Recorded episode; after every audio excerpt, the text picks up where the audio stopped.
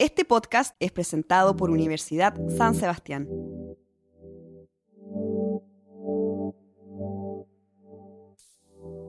Bienvenidos a la jornada podcast. En este nuevo capítulo conversaremos sobre dos temas que parecen no tener relación, la historia y la tecnología. Para ahondar más acerca de este tema, estamos con José Manuel Cerda, académico de la Facultad de Psicología y Humanidades de la Universidad San Sebastián. José Manuel ha dedicado gran parte de su vida a estudiar desde la historia de los celtas y vikingos hasta las humanidades digitales, que han abierto un campo para aplicar la inteligencia artificial al análisis de datos provenientes de las distintas disciplinas de las humanidades.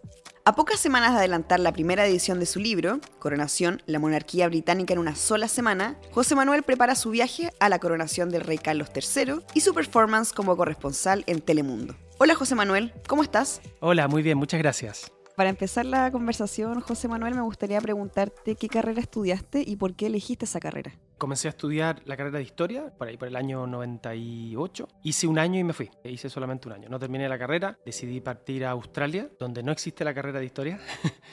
Ellos funcionan con menciones. La carrera, la licenciatura en una carrera humanista no existe allá. Y ese fue el primer impacto, o sea, porque yo decía que increíble que estoy estudiando historia aquí en Chile y llego a otro país y se estudia de una manera completamente distinta a mi carrera. Lo que yo encontré fascinante, dado que tenía las cosas más o menos claras, era la posibilidad de elegir mi ramo. Lo único que me exigían después de dos o tres años es sacar la mención, es decir, tenía que tener una cierta cantidad de cursos en historia, pero en el transcurso de esos tres años estudié ciencia política, filosofía, historia y filosofía de la ciencia, estudié idiomas. Básicamente construí mi carrera en base a un catálogo que te pasaban todos los años y era fascinante.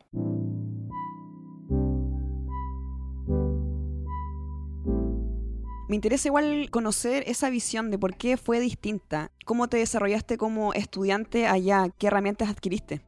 Mira, es distinta porque en definitiva me tocó a mí vivir en Australia el año 99 todo lo que se está hablando aquí en Chile en los últimos años en cuanto a las carreras universitarias. Por ejemplo, hace un tiempo que en Chile se viene hablando de la interdisciplina. Bueno, yo estudié en ese ambiente. La otra posibilidad fue que Australia es un país que tiene gran inmigración. Llegaban muchísimos estudiantes de Pakistán, de Bangladesh, de la India y de África también. Entonces, lo que me pasó en esos tres años no solamente fue una nueva forma de ver el mundo y de estudiar mi carrera, sino que además también una nueva forma de ver el mundo en el sentido de estar en contacto todo todos los días con personas que no habría tenido ninguna posibilidad de conocer aquí en Chile.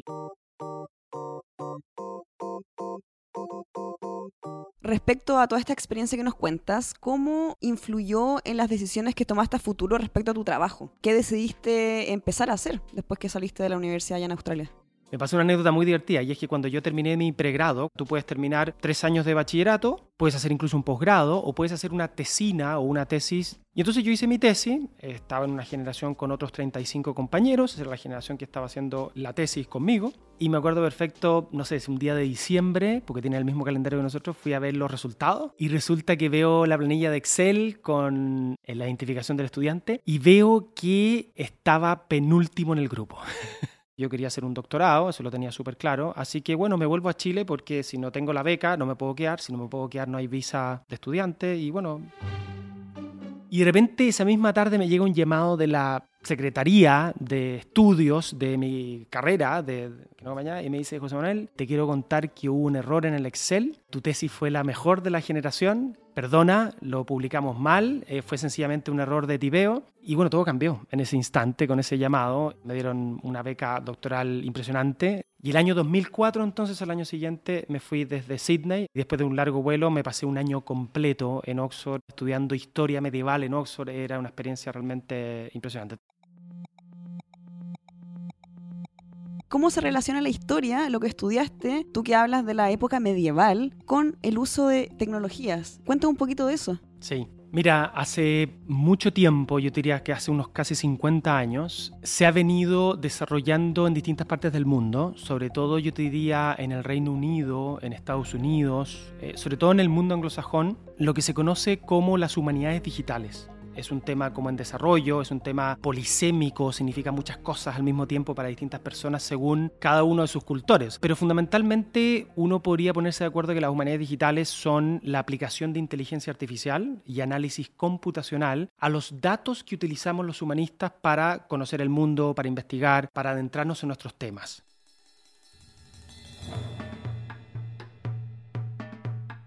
Entonces se pueden obtener, por ejemplo, visualización de georreferenciación. ¿Qué quiere decir eso? Que tú, por ejemplo, puedes aplicar datos geográficos y en vez de analizarlos con las capacidades de un ser humano, los aplicas a través de un programa, un software que se desarrolla en otra parte del mundo, lo puedes desarrollar tú mismo, y al aplicarlo en el fondo te aparece un mapa que te permite visualizar referencias que te permiten entender mejor un fenómeno histórico. Te voy a poner un caso súper concreto para que se entienda. Yo estudio la monarquía, ¿no es cierto? Yo estudio a los reyes de la época medieval, el ejercicio del poder político. Pero los reyes en la época medieval no tienen como una sede de gobierno, por así decirlo, sino que se mueven por todo el territorio. Bueno, esa itinerancia, ese moverse, está más o menos registrado porque emitían documentos y los localizaban. Es decir, yo firmo este documento en París o en Burgos o en Madrid, donde sea. Si tú esa información la ingresas al computador con un buen software que te procesa esa información, te permite hacer una visualización súper interesante de los espacios geográficos donde esa itinerancia regia se desarrolló.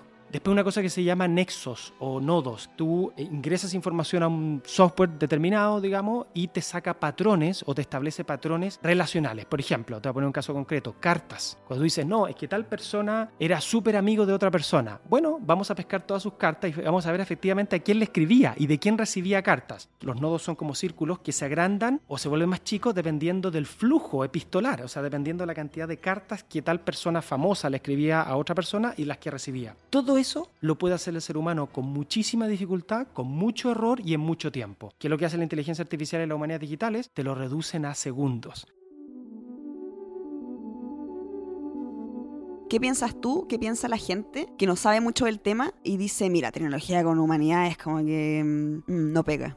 Sí, eh, mira, en Chile y en otros países se puede constatar efectivamente una resistencia de parte de los académicos, no todos naturalmente, ya sea en la enseñanza, ya sea en la utilización de herramientas tecnológicas para enseñar, historia, literatura, filosofía, y con la investigación. ¿ah? porque fundamentalmente las humanidades digitales se refieren a la investigación que uno desarrolla, que te puede ahorrar mucho tiempo, pero que aún así las humanidades digitales se han enfrentado con bastante resistencia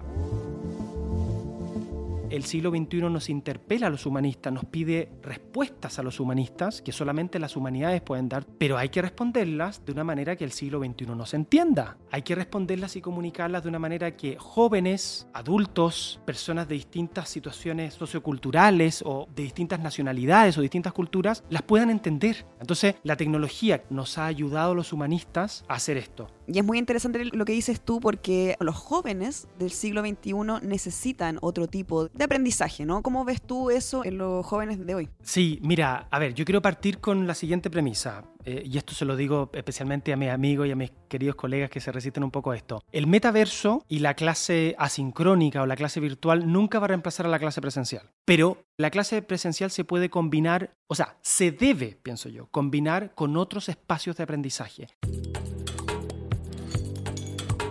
Aquí voy a poner el ejemplo concreto de mi curso. ¿Qué es lo que hago yo? Yo llevo a mis estudiantes a una experiencia de realidad virtual, en la cual ellos ingresan a un mundo virtual, incluso de metaverso, donde tienen su propio avatar, y entran en un contacto con los objetos digitalizados en 3D e incluso pueden jugar con ellos. Por ejemplo, uno de los objetos es un casco militar de los anglosajones del siglo VII. Bueno, en su avatar ellos se pueden poner el casco, entre ellos se pueden sacar fotos, pueden interactuar. Entonces, lo que tú terminas consiguiendo del punto de vista de la enseñanza y aprendizaje en ese espacio virtual del metaverso es también una cosa única.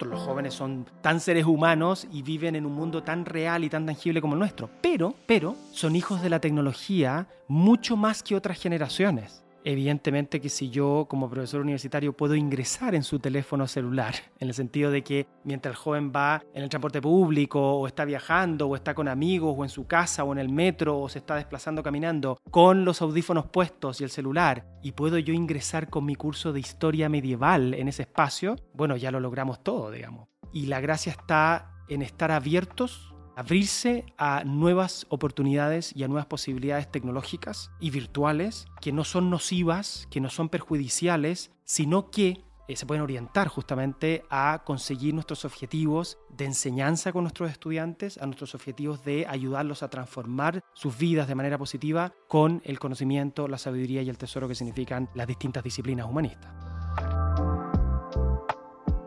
Este podcast fue presentado por Universidad San Sebastián. La Universidad San Sebastián acreditó seis carreras del área de la salud en sus cuatro sedes por la agencia alemana ACAS, certificando el cumplimiento de los más exigentes estándares europeos. Obstetricia, kinesiología, terapia ocupacional, fonoaudiología, enfermería y nutrición y dietética. Universidad San Sebastián. Vocación por la excelencia.